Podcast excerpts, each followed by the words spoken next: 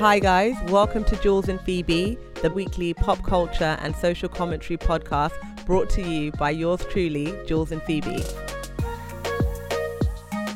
Hello, Jules. Hi, Phoebe. How are you? Looking very cute. Cute. I ran 100k Strong, for sexy. May. Yes, I girl. saw. I ran 100k for May. I was trying to think, what do I have going on in my life that is not directly linked to fighting white supremacy? I had a bit of a break doing this 100k last month. So yeah, so I'm I'm you cute for now. killing it. Amazing. Well done. Thank you so much. I'm so proud. Before lockdown, I wasn't really running that much. Mm. So I know that you're a runner, but I wasn't running much. Like I was probably doing like 5k a week, if that. And Mm. so during lockdown now, I've run more than I did last year. That's amazing, though. You say I'm a runner, but I haven't ran in a couple of years. That kind of shit is inspiration to me. So I actually ran this morning just thinking about you. Pow, pow, pow. no, I love that because I always think like I'm not the best runner. And so even when I did, I did a half marathon at the beginning of May, and I'm like, oh, I'm not really the best runner, and you know, I've done my 100k, and I still feel like I'm not really a good runner. But then when I posted about it on Instagram, you know, a lot of people are like, oh my god, Jules, like I'm super inspired. I'm gonna Mhm. join Nike's challenge this month. So that's really created some positive vibes. And if it's got you to put your trainers back on, that's awesome. You know what? I actually just ordered some new trainers and I thought, you know what? Because sometimes I do think when you get the gear, you do feel a bit more like, yeah, let's go for it. Yeah. You know what I mean? When you're running in your ratty old trainers and your like crap leggings or something like that, you feel a bit more like, oh my God, I really don't want to do this. Also, I mean, I know that we're very body positive here on the podcast, but all of my running stuff is from when I was a runner. So you best believe that I really struggle to get those shorts on now. Like, I'm trying to like grease up my thighs to get those shorts on.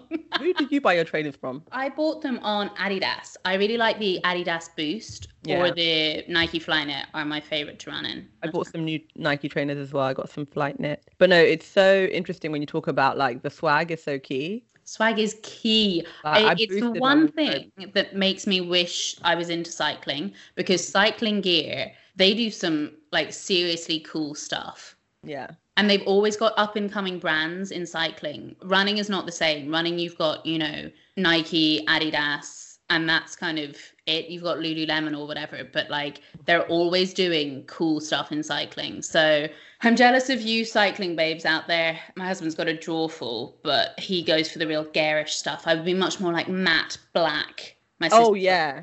Yeah, you know, you gotta look the part. Yeah, cycling gear is definitely cool. So after I did that 100k for May, I thought, oh, what will I do for June? hmm So I'm actually starting my golf lessons this weekend. Oh my god, amazing! And I got my golf skirt. I'm ready. I've got my visor. It's, it's about to That go down. is so exciting. Yeah. Where are you doing your golf lessons? In Holland Park, they do some lessons. Fantastic. So like walking distance from me, which is very cool. And it's not that expensive. oh my god, I'm desperate to do golf lessons because golf is one of those things that I've only played it a couple of times and really enjoyed it, but I am terrible at it. So I feel like I bring the right level of enthusiasm, but Yeah. I'm really lacking on the skill front. Yeah, exactly. That's so me. And so I'm like, this is something that I think I can get into. And then I wanted to have like some variety. Like HIIT workouts is cool. Like running, yeah, that's fine. But I want to like do something where I'm picking up a skill, but I'm like relaxing and I'm looking good. Hmm So I mean, you do one. have to try harder with golf, I think, because for such like a moneyed sport, so much of the gear is no bueno. Yeah, what's cool with the lessons that I'm taking, at least, is that in terms of equipment, they provide it. So I don't need to invest in that upfront. So I just pay the Right. coach and then I'll skill up and then hopefully I can then join a club. Yeah, the dream. That's the Oh. I'm in, I'm doubly inspired now. And then I can invite you to the club in Oh. Richmond. the dream. Well, my positive news, because I know we've got a bit of a heavier podcast plan for today. My positive news is that I found out recently that I've been accepted on an MBA program with Warwick Business School. So Woo!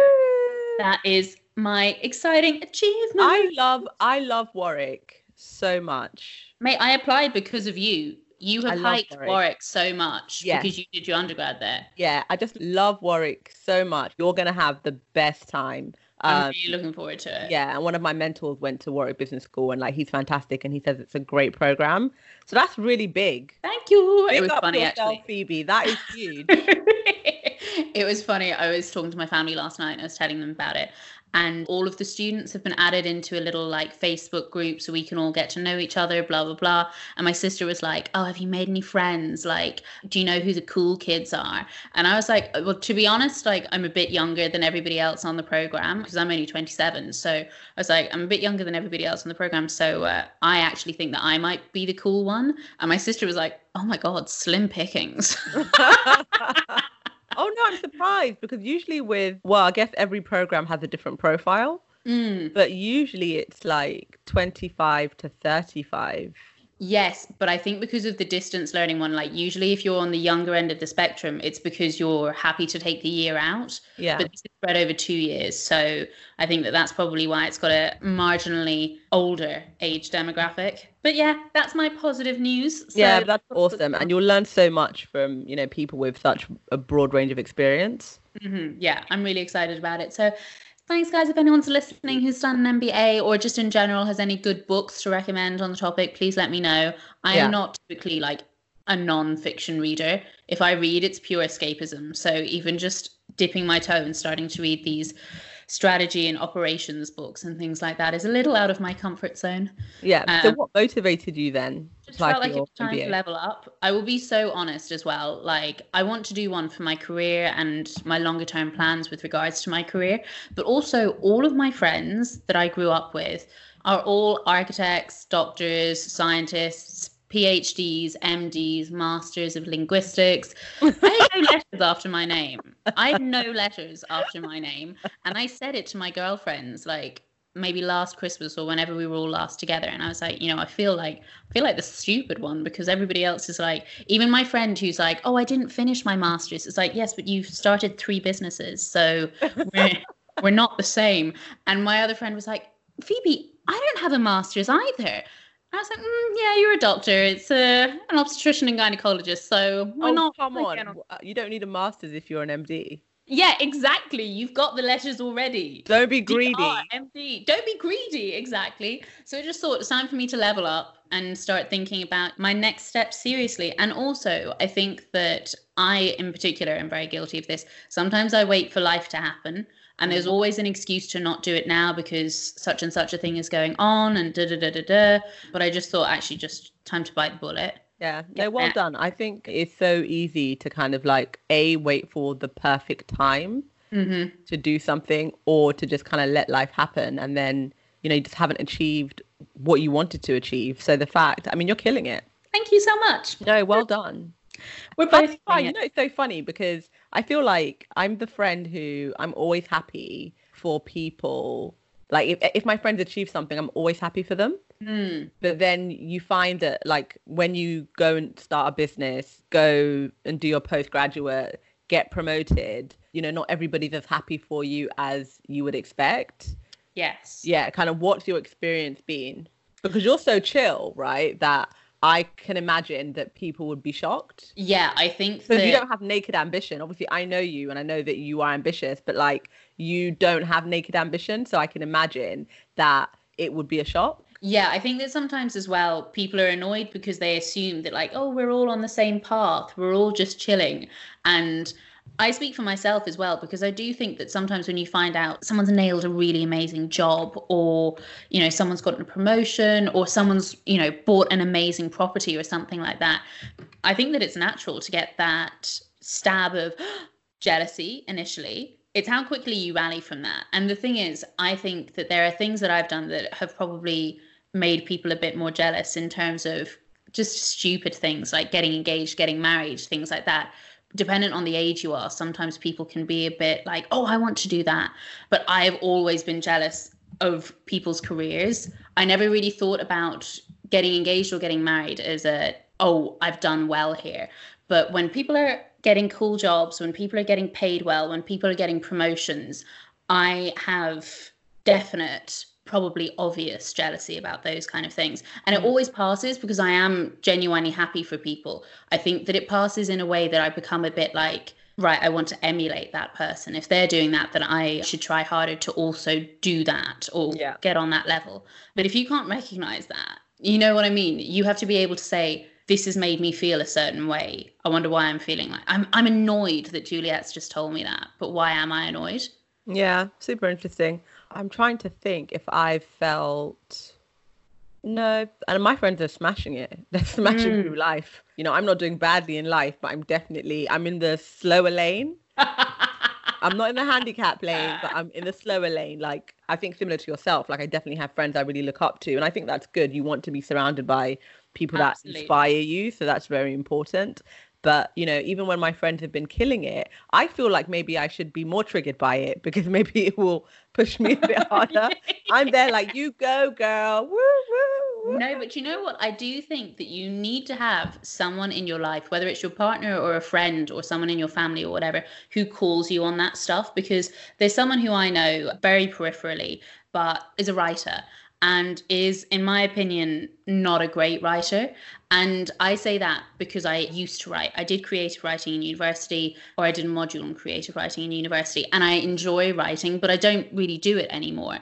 And whenever I see something that this person's written, I'd be like, oh my God, it's terrible. Like, it's not good writing. My husband will go, oh my goodness, we should compare it with something you've written. And I have to be like, what? Well, but it's just, you're talking so much about it. You must also be a writer. and I do always think I'm grateful for that because it, it is very easy to be like, "Ah, terrible writer, and have no one be like, but you aren't writing. Mm, you're you're not writing. Or terrible musician. Well you're not you're not doing anything yeah. with music. You're not composing. Yeah, but that's So- the challenge with being like envious of other people's achievements because you don't know kind of what's going on in the background. And I get very frustrated when people are envious of what you've achieved. Yeah. Whether it's oh it's you know you got married, you got engaged, work promotions, academic success, because a lot of the time they're envious but they're not willing to do the work. you Yeah. know? And like yes, I, I don't put marriage as like oh this is a massive achievement, but relationships are not easy. Making it down the Mhm. aisle is not easy, right? you know, these things are not easy. You know, and a lot of people are like, oh, I want that, but you're not willing to do the work. So yeah bye. It's true but then that applies to me as well i mean at some point maybe i'll start writing Yeah, maybe you should because you can't, you know, and yeah, it's really Hating a bad habit. Pardon? i said hating from outside the club Is really writer very bad. Like super, super bad. So yeah, that might be put that on your roadmap. well it's a bit like that ongoing joke that all modern art is someone going i could have done that but just didn't Yeah. So with most things, when you're going, you know, there were a couple of people when I told them about the MBA saying, "Oh, that's amazing! God, I would just have no interest in doing that." And it's like, People say that. yeah, I had a couple of people say that, and I was a bit like, okay. And I mentioned That's it to a friend of mine that a couple of people had had that response. Yeah. My friend had then said, you know, when people say that, what they actually mean is, I could do that, but I don't think I'd get in. You know, I, I won't put myself forward for that. I just, So- I think just for me, I, I just can't, I've never said to someone, like someone's like, oh, wow, I'm running the London Marathon. Oh, great. But I would never consider doing that. Oh, I just. I just built a school in Nicaragua. Oh, okay. I would never be bothered to do that. God, I'd hate to go to Nicaragua. yeah, like weirdo. Very strange. Oh gosh. Okay. Well, we've done our fun bit of the podcast, and now it's time for us to get heavy. I'm sure that a lot of you guys will probably have already guessed what we are going to be talking about this week. It's something that we've talked about on several other episodes as well. It's racism. It's so you know what? It I don't know, it's been very overwhelming because since our imagine. last episode a week ago, Yeah. there's just too much going on. And listen, can I just say on that episode, I know I said we were talking about what I wanted Lana Del Rey to mean versus what she had actually meant, but Jesus, like I misjudged that one, didn't I? Not Yeah. only did she not mean what I wanted her to mean, like sometimes I think when you like someone, you want to think, oh, listen, I like you for legitimate reasons. She really dropped the ball, and it was probably disappointing, but for plenty of people, it was unsurprising.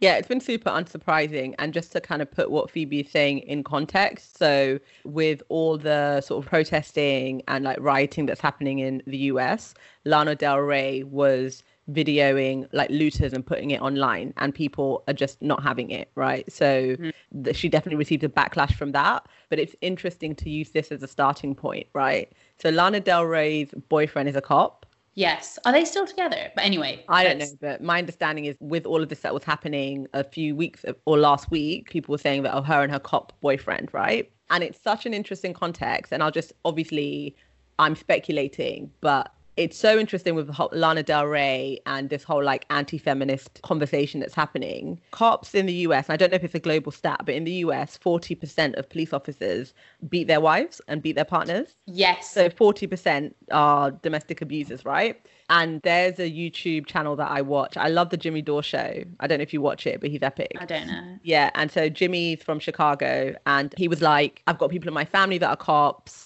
that's all that I've grown up around. And he's like, there's a certain type of person that is a cop, right? And it's the person that gets off on, you know, having power and typically mm-hmm. will use it, you know, in a bad way, right? And he said that if you're against those values, they root you out or they turn really? you. Yeah, because you're not going to be somebody that's like, oh, this is wrong. And then you're going to stay yeah. in, a, in a precinct where, you know, this type of behavior is normal, right? Mm-hmm.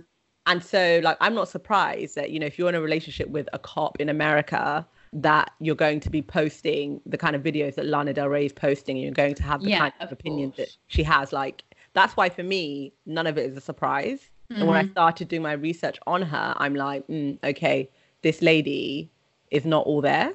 Yeah. And it's interesting because I think that a lot of the time, Hollywood is very liberal and very overtly liberal.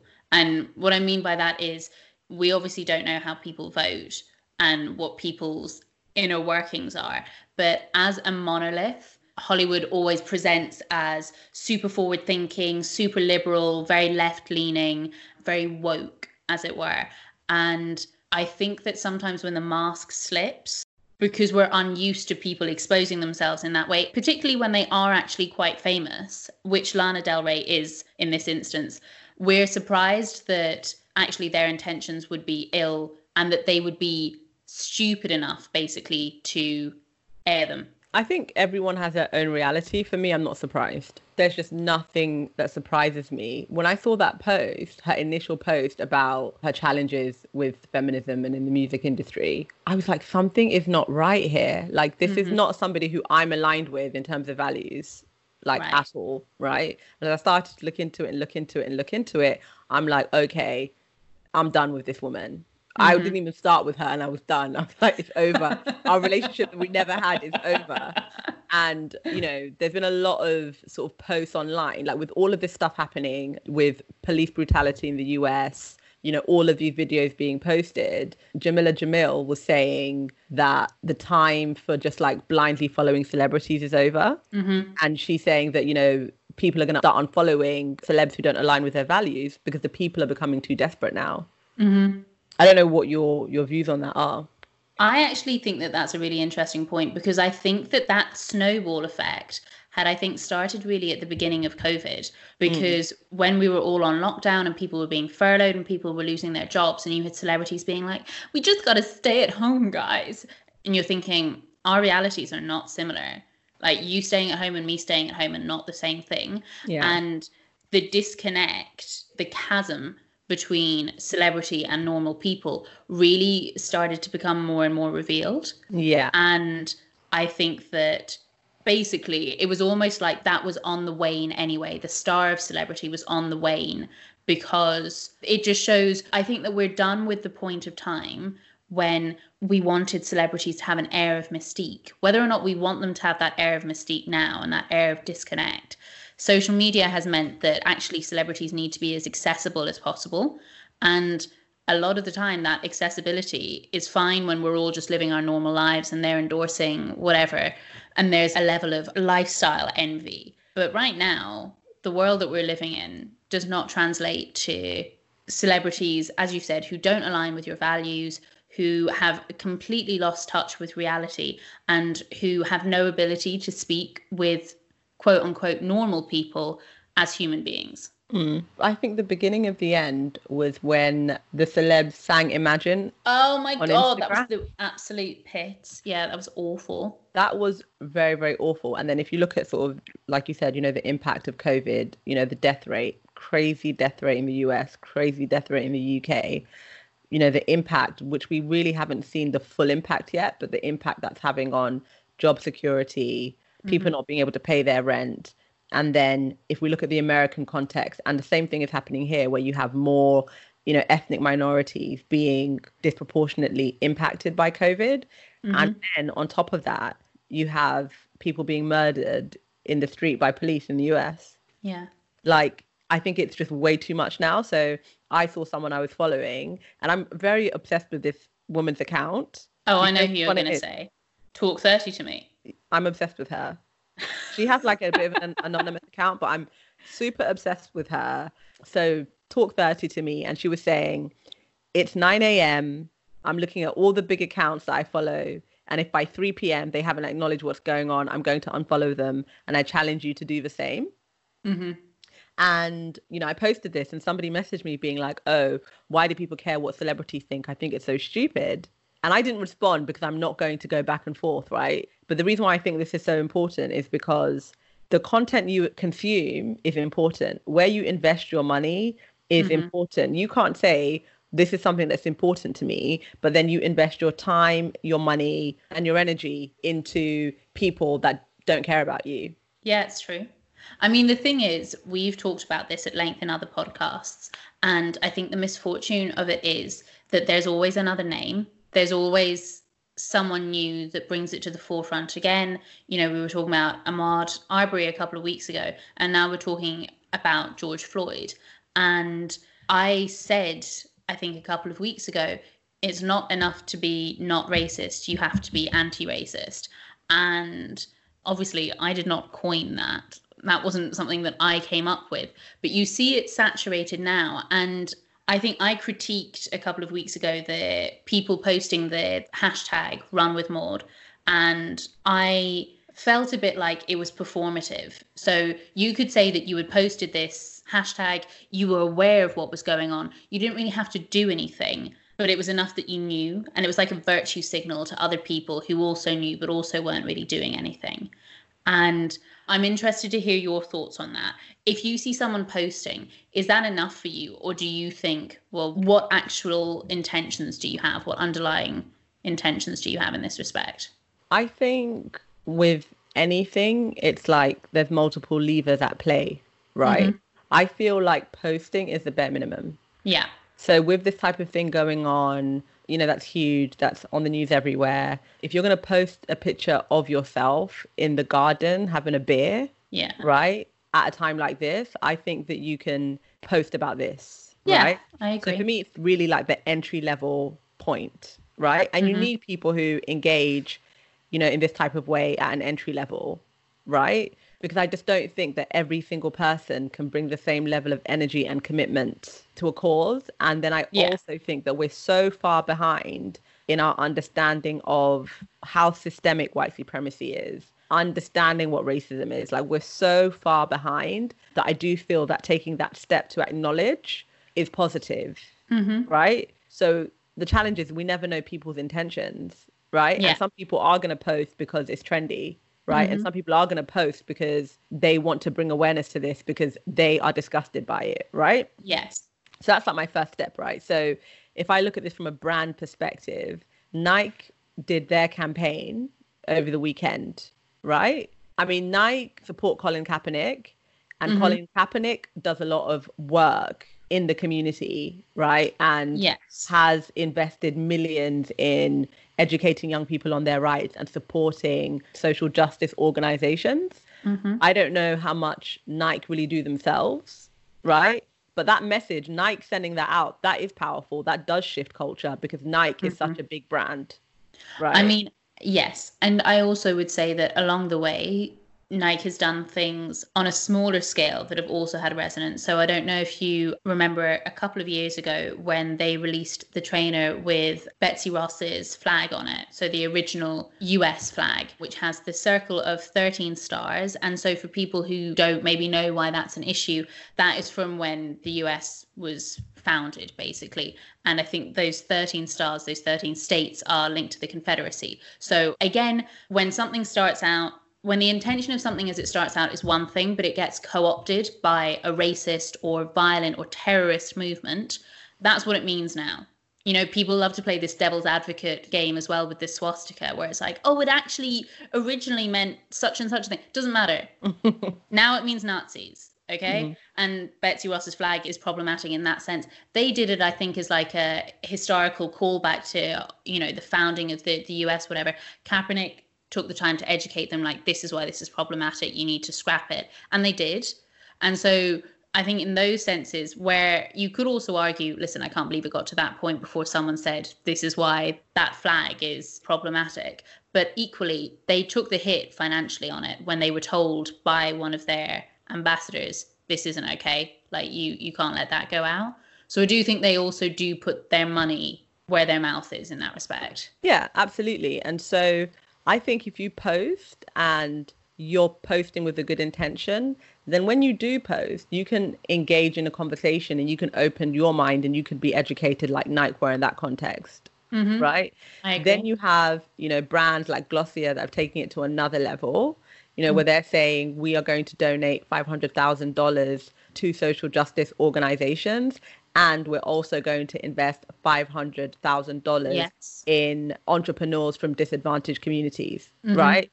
So that's really powerful. And that's why I say you need like a multi approach. Like, obviously, I'm so passionate about this issue. You're so passionate about this issue that, you know, we're willing to have a platform and kind mm-hmm. of dedicate our platform, right, to these issues. Yeah. But everybody has a different level of energy that they could bring to this. And I mm-hmm. just think that if you can't even post, which is the bare yes. minimum, I'm like, oh, okay, I'm kind of done with you. So somebody on Instagram, black guy from America, from an African background, posted and he said, oh, if you don't want to share posts about George Floyd, don't worry. Everyone supports differently. And, you know, we can all make a change in November. And I was like, mate, you're even going to give people an out to even just post, which is post free. on their story. Yeah. You know what I mean? You're even going to give people an out. Like, so it's very, like, everyone has a different view on this, I think. Yeah. And I think it's difficult. I had a, a nice message from someone during the week who basically was saying to me, you know, I am basically skeptical. She didn't use that word. She was she was kinder than that, but she said, you know, who will be talking about this in a month? Because I see a lot of people who have been it's almost like people have been shamed into posting about this, right? Oh. Which justifiably they should be. Do you know who was shamed? Did you see the whole thing with Lewis Hamilton? Oh my gosh, yes, I actually did Lewis that. Hamilton shamed everybody. So if you don't know who Lewis Hamilton is, I can't help you. Please Google and educate yourself, but he's amazing. And so Lewis Hamilton posted and he's like, wow, you know, I can't believe that my colleagues, my industry are completely silent about this. Mm-hmm. And he's like, I see you, right? And then like a couple of days later or a few hours later, like a bunch of Formula One drivers were posting about it, saying, Oh, I just didn't really know what to say.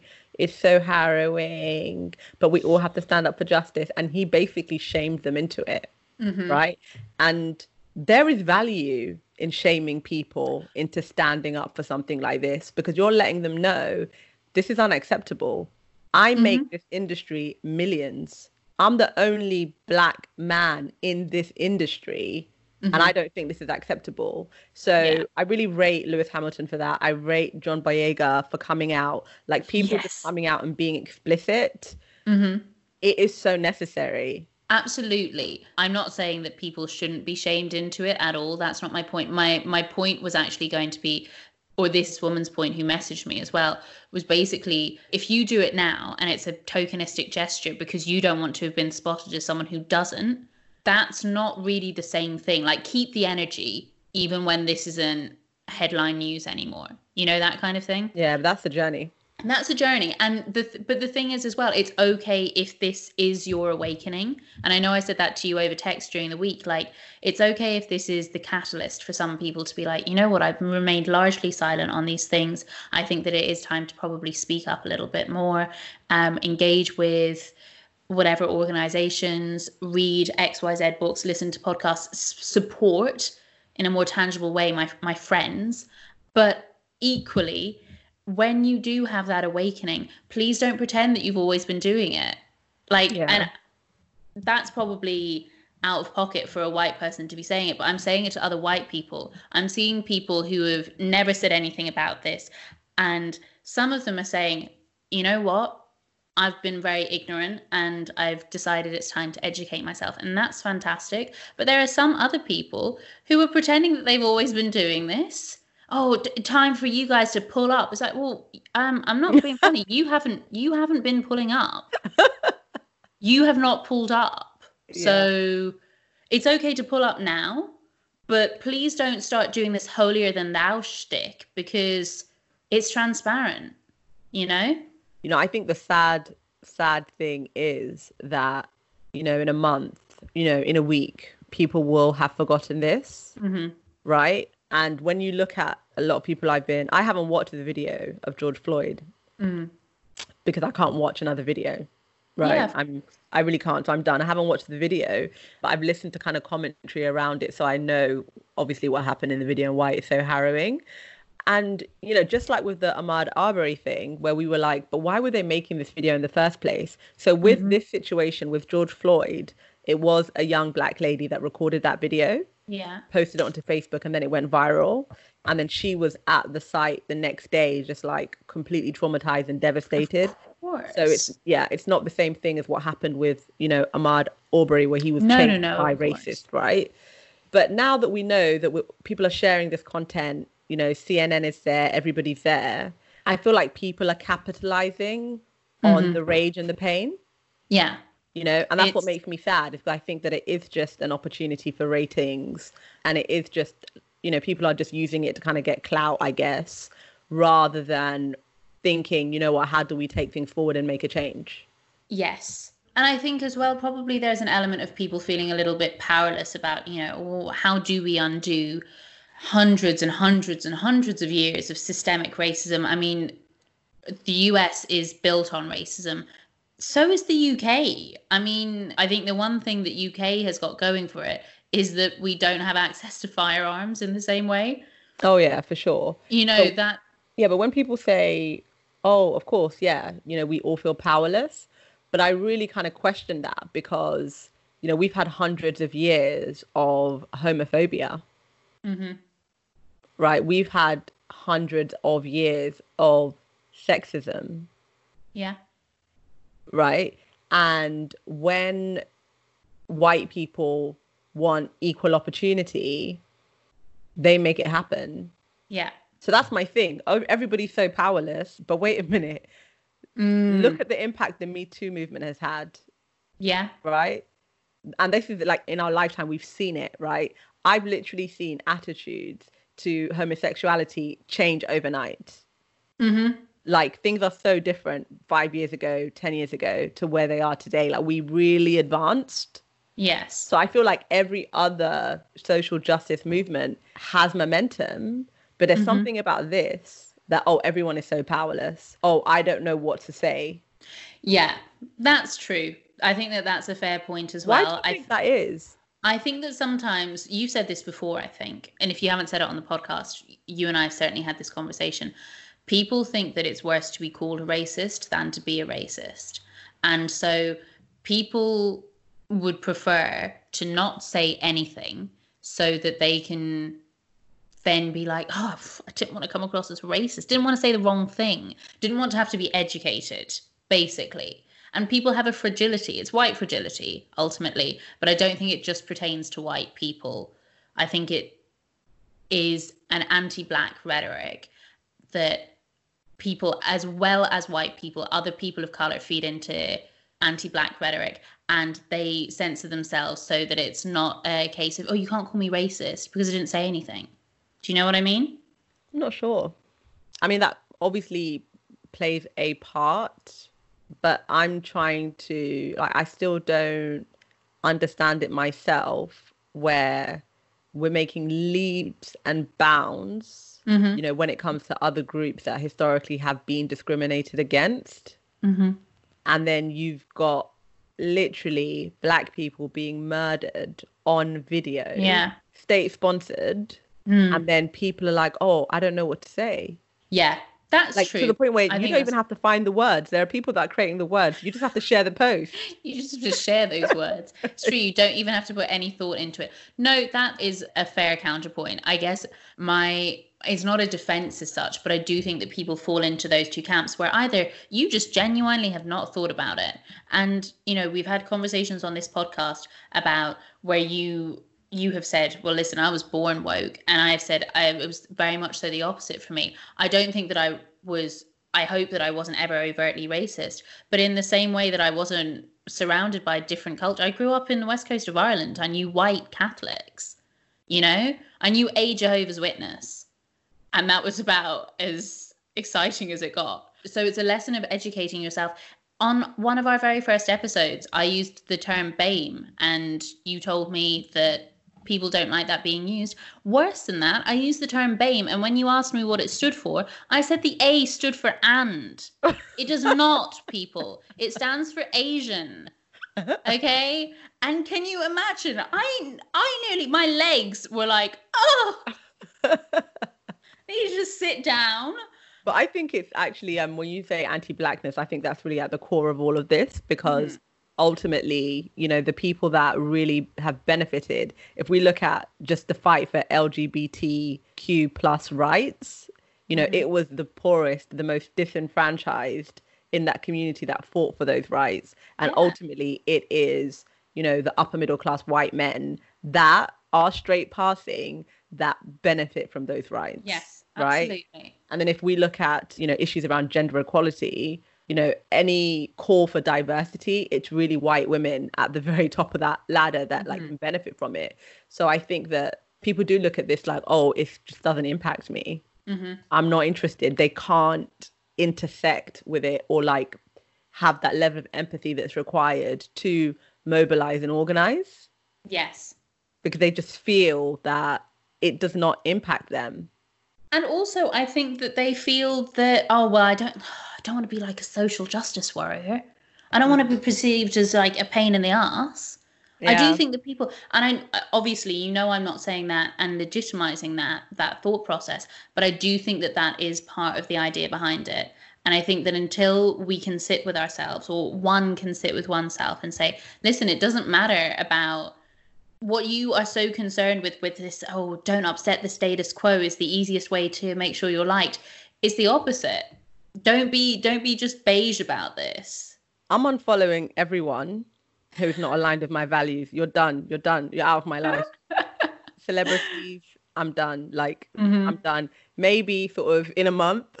You know, it was funny Yeah. because like I'm like, okay, cool. I need to just like unfollow everyone that's ignoring this. And then I started like unfollowing like all the superficial accounts that I follow. And then my timeline was just too woke. Try. yeah yeah i was gonna say I'm not logging into Instagram anymore because I'm tired. yeah of course So that was crazy because I was like, oh damn, I actually need to go and follow some of these people back. Yeah, no, but this is the thing, right? Like, it is relentless, and it's relentless for Black people because it's relentless having to see this and be confronted with it all the time. I mean, someone was saying to me that basically that video of George Floyd's murder amounts to a snuff film. We watched someone die. Oh yeah. And that would never, ever, ever be appropriate. It's not appropriate. I think we are living in the darkest timeline here where the President of the United States legitimately threatened American citizens with death. Mm. And I've said before in this podcast, we are so desensitized to the 24 hour news cycle that that's not even really been mentioned since. yeah. So President Trump said that when the looting starts, the shooting starts, which is basically what the KKK used to say. Yeah. And I just I think that I mean I I almost don't know what I think. It is a dark time. And there are just way too many things happening at once, right? Mm. So, and I think also what's very sad is that even if we look at the disproportionate impact that COVID is having on the black community in the UK, mm-hmm. right? And they're always talking about like all these underlying health conditions, these underlying health conditions that these black people have, right? Yeah, I'm sure that's a part of it, but that's not the full story. You know, mm-hmm. that's leading to black people dying at the rate that they are in the UK. There's so much institutional racism at play, you know, that leads to people being disregarded and ignored and, you know, just you know we have the consequences we have the data in front of us. And then if you look at what's happening in the US when the autopsy report for George Floyd came out they were like oh he didn't die because of the officer's action. yeah. He had underlying health conditions right and then somebody tweeted and they said if you've got cancer throughout your whole body and then somebody murders you right? You you died because they, of their actions. yeah. You didn't die because of the cancer, right? So the media, and that's why the content that you consume is really important, right? In the UK, in the beginning, they said, "Oh, herd immunity." Now they're trying to create this narrative of, "Oh, well, black people just can't survive. They have all these underlying health conditions," and it takes the onus away from the system that basically, you know, doesn't give people the healthcare that they need when they need mm-hmm. it. Right? Yeah. It's really, I mean, it's very bad.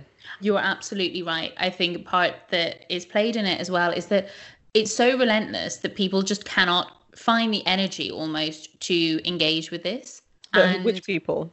Uh, oh, oh, sorry, like white people, obviously. But it's but, crazy because when this guy, I was very, when I was reading this Lewis Hamilton article, right? I read it and I'm like, Lewis Hamilton has had to fight to be where he is. In order for him to maintain his position, he's had to be the best. Like mm-hmm. our parents tell us, like you need to be 10 times better.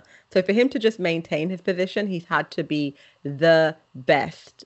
On top of that, he's dealing with, think about, you know, all of those microaggressions on a daily basis. Think about all of the discrimination he's faced. Obviously, he's famous now, right? So, you know, maybe they're letting him off a little bit, but, you know, he's still facing a lot on a daily basis. On top of that, he now needs to educate his colleagues who don't know what to say. Yeah but he needs to do his job to another level. He needs to deal do with the microaggressions and yeah, discrimination on a daily basis. Then he needs to do the job of Formula One. Then he needs to tell his colleagues to step up, but they just don't know what to say. But also, you know, again, like I feel like no. But do you understand what I'm saying? Is no, no, no, I do. Or is he a human being? but but also this is what we've said I, and i know that i feel like we're reiterating ourselves a lot in this podcast because obviously we have touched on this topic before and i have said before that my cousin said to me when the marriage equality referendum was happening in ireland and she just said you know sometimes you have to accept that sometimes people do not want to be educated because the resources are there you can go in to go into google god how old am i you hmm. can go on google and you can just type in racism and see what comes up books about racism, podcasts about racism. If you want to educate yourself, you can absolutely do so. At some point, with the internet at your fingertips, you have to accept that if you don't know about something, you don't know what to say, you just don't want to say anything. You just couldn't yeah. be bothered to Google it. Yeah, you couldn't be bothered. And, you know, I think the key takeaway, what I would like for people to understand is that, you know, racism is not just murdering an innocent person from another race in the street, right? Mm-hmm. It's a system, you know, and that system is so systemic, right? And it consists of many different things. So racism means privilege. Racism means access to opportunity, access to education that other people might not have.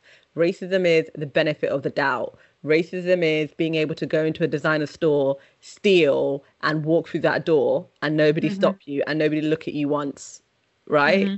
This is what racism is. It's in every action. It's the air that we breathe, unfortunately, mm-hmm. right? So, you know, it's funny because if we look at that thing, you know, look at what happened with Amy Cooper, this Karen in, in the park in, in New York. Yes. Right? after this woman calls the police and says an African American man is making her fear for her life, it all goes viral and she turns around and says, "Oh, but I'm not racist."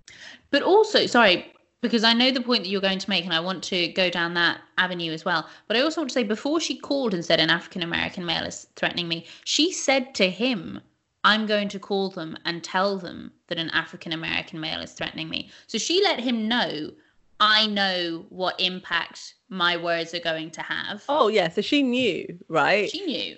And that, after you do that, you can't turn around and say, I'm not racist. You can't act like, oh, the worst possible thing is for me to be called a racist, hmm right? You did that because you understand the power that you have and you were so offended that this person would ask you to put your dog on a leash, Yeah. right? Exerting your power in that way, what do you call that? Yeah. It's just privilege. This is just weird, right? And I think, like you say, people just don't want to accept that they're racist. Even if you go to AA, you have to accept I have a problem. hmm hmm You know? We're actually going to post, I've decided on the Instagram, we're going to post that video from the Irish drag queen who says, hopefully you're only a little bit homophobic, because the exact same argument pertains to racism. Hopefully you're just a little bit racist, but you are racist. We are all racist because Yeah. we cannot not be. We have all grown up absorbing it. It's incessant. It is our music, it's our literature, it's our film, it's our television, It's our It's- institutions. it's our institutions. It's the road. It's the road that we walk on, hmm literally. You know, and I think if I look at, you know, black people specifically who just don't really want to engage with any of this, like I don't blame them because like life is just so stressful. And because we have all been socialized into this, yes, as a black person, you have been socialized into anti-blackness, right? So sometimes, you know, your black friend, yeah, they might not be the most woke person. So yeah, you could be a racist in a relationship with a person of color hmm very easily, right? People of color can be as complicit in all of this, right? The challenge is that people of color are not the ones with the power, which is why I feel that the tide needs to turn a bit, right? Mm-hmm. And white people need to engage in Yes. what's going on because it's the white people with the power. It's Amy Cooper who had the power and she chose how mm-hmm. to yield that. So- Yes, I absolutely agree. You know, it's also not the job of Black people and people of color to educate you. And so when a person of color says something, they don't need to then clarify that point with three studies that show that they're telling the truth. Have you seen that? I've seen that on social media, but a friend of mine has posted about, you know, the inherent racism in the NHS. And hmm. someone's in the comments saying, oh, well, Asian doctors get paid more than white doctors.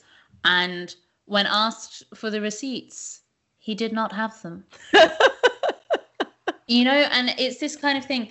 If you're going to start being like, well, I'd like to see it, I would like to see the evidence, then you better be prepared to show your own evidence. If you're going to say something as inflammatory as Asian doctors get paid more, well, absolutely. How Mm. fascinating. I want to know more about this. I can't believe it. Please Yeah. Yeah. show me where that information has come from. Yeah, I think the worst is when people post and then people comment and they say, all we need is love. My day. But It's not black or white, it's the human race. Yeah, yeah, yeah, yeah, yes, yes, yes. yes. It's not black against white, it's all of us against racism. Amazing sentiment. We are absolutely not there yet. So perhaps you could just start like Madonna posting her child dancing to Michael Jackson. Okay. Fail. There's been a lot of fails actually. Heidi Klum Oh no, what did she do? um, All Lives Matter and had to delete it. no. People are not playing. People But were you know what? The bar is on the floor. So when you mess up, I'm agog. I'm Yeah. honestly like flabbergasted because Yeah. you have to do so little. You know? You have to do And so Chrissy- little. Chrissy Teigen, who has been like simultaneously under fire and the victim basically over the past few weeks because there was that NY Times chef who attacked her, but then she also was having some very problematic tweets pulled up from the past decade or whatever. Chrissy Teigen turned around and said, I'm donating £200,000 to the Minnesota Freedom Fund in celebration of MAGA night. You know, there are people who are also, I know that £200,000 is a lot of money, but what I'm saying is that that gesture is very easy for her to do. Mhm. Celebrities are very well equipped to make these gestures. Yeah, but celebrities are people too, right? So Heidi Klum is just ignorant, Ignorant. and so we just know that now. And then Diddy came out and was like, "Oh, this is not a," and I'm going to misquote him, but he said something like, "This is not a race issue, if I remember correctly. This is not a race issue. This is a human rights issue."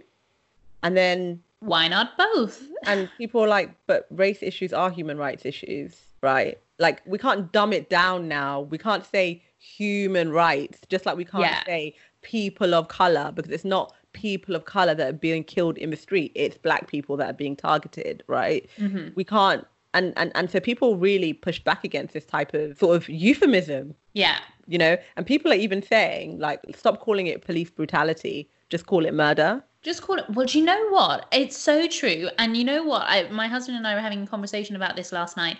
This is what the Second Amendment is for. Mm. The Second Amendment was that the people should be able to arm themselves to uprise against basically martial law. Mm. If the government got too much power, that the people would be able to defend themselves against the government. And guess what? Now that martial law's been basically rolled out across the states and you've got a police state and police shooting at people who are sitting on their porches, all of these Second Amendment defenders are Mm. silent. Yeah, and that's why it's all anti-blackness. It's anti-black, Right. but your anti-blackness has now your racism has been exposed because actually what you've always talked about oh it's important for me to be able to defend myself defend my home defend my family well guess what they're shooting at innocent people in their houses Yeah. are you ready to defend them Mm, where are you yeah. The the tragedy though of America is I really feel it's like their reign is over now. well i guess we'll see won't we No, I mean- this, the divide between rich and poor is just too extreme. hmm COVID is just going to wipe people out. You know, people don't have healthcare, people don't have education. Meanwhile, China is like trolling them over like these shootings in the US, like Mhm. online, right? Like it's a joke now. Like literally, you don't even have rule of law in your own country, yeah right? So, of course, I know with the US, like they always seem to bounce back, but it's really looking like you know in a hundred years i don't know if the us the mighty us which has been the center of culture globally Mhm. you know is going to be able to maintain that position because you're just not taking care of 90% of your people yeah you It's know, true. it's, it's all a bit like a bit like too much like morally you, you can't moralize anymore you can't moralize, but when you say 90% of the people, right, that's probably pretty much bang on. Unless those 90% realize, oh, actually, it's it's me too. Like people hmm. are so desperate to not be the bottom rung on the ladder that they will be like, well, at least I'm not black. there's a podcast that i listened to by chris hayes do you know him the cnn anchor Mm-mm.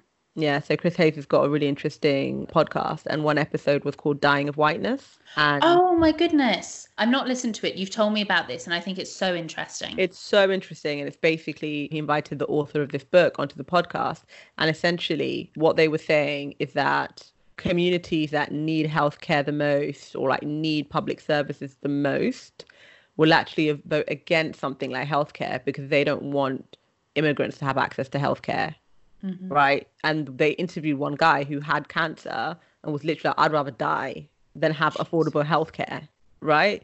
So there is this um, scarcity mindset where they just think these other people are taking their opportunity, are taking their resources, and they'd rather Mhm. die than give an inch How to these is that? people that? have no power right and it, you know with all these issues around like oh looting and and they're like yeah but the billionaire class have made like Oh, they're making shitload- blank. shitload during Trump has just added an extra five trillion to the national debt, but hey, NBD. yeah and bezos is on his way to be the first trillionaire and you're talking about some immigrant or some black person down the street Yeah, doesn't make any sense it doesn't make any sense. All right, if you had to wrap it up in two bullet points, I don't really have like two bullet points. I just think, yeah, I really would like us to go from outrage for like a week to just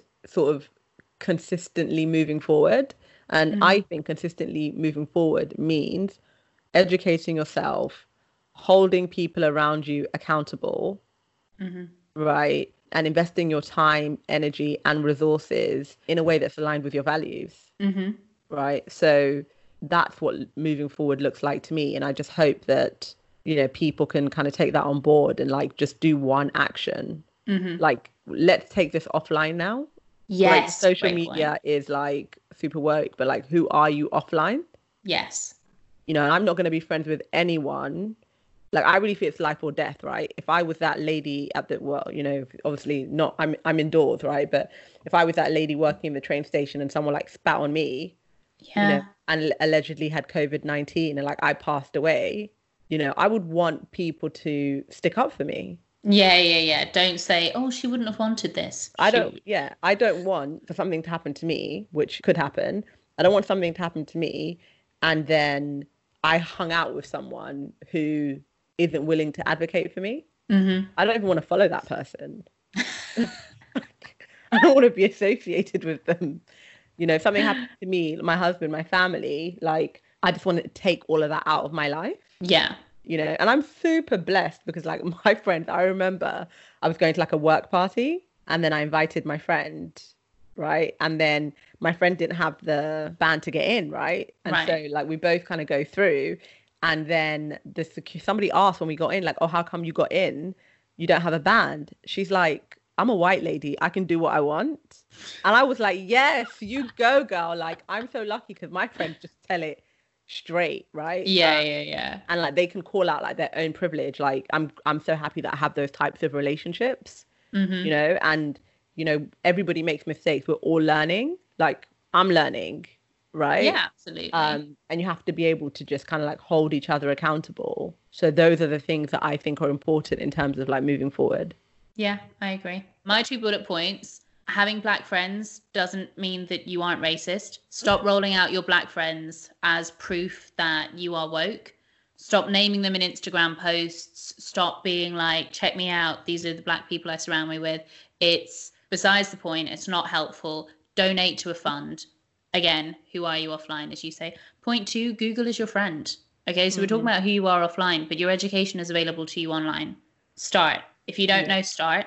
And if you do know, or if you know some, or if you think you'd like to know more, ask someone in your circle who isn't a person of color because they're not here to educate you. Ask a white person. Where did you read about that? What podcast were you listening to? Yeah. Can you recommend anything to me? Because the idea that we should have to, it's like educating men about misogyny is tiring and frustrating and a lot of the time futile. Black people educating, or people of color as a whole, educating white people about racism or just educating other people of color about racism because we all know that like a caste system also exists that's exhausting as well Mhm. have some wherewithal about you to not do that psa stop rolling out your black friends honestly so i do not think so it's true. okay Yeah, that's not okay. Stop rolling out your black friends and your black boyfriend, right? To show us that you're not racist. i kissed a black guy once what I would recommend, what? guys, watch Little Fires Everywhere. oh my Phoebe has days. not watched it, right? I need to discuss it with someone. Watch this show, guys. Let's let's have a chat. Let's do an Instagram live and let's talk about Little Fires Everywhere. That's what I want. That's what would make me so happy. all right we'll get on it Yeah, thanks for listening, guys. guys Check thank you for out. Follow us. take care Email us on instagram protect yourselves bye bye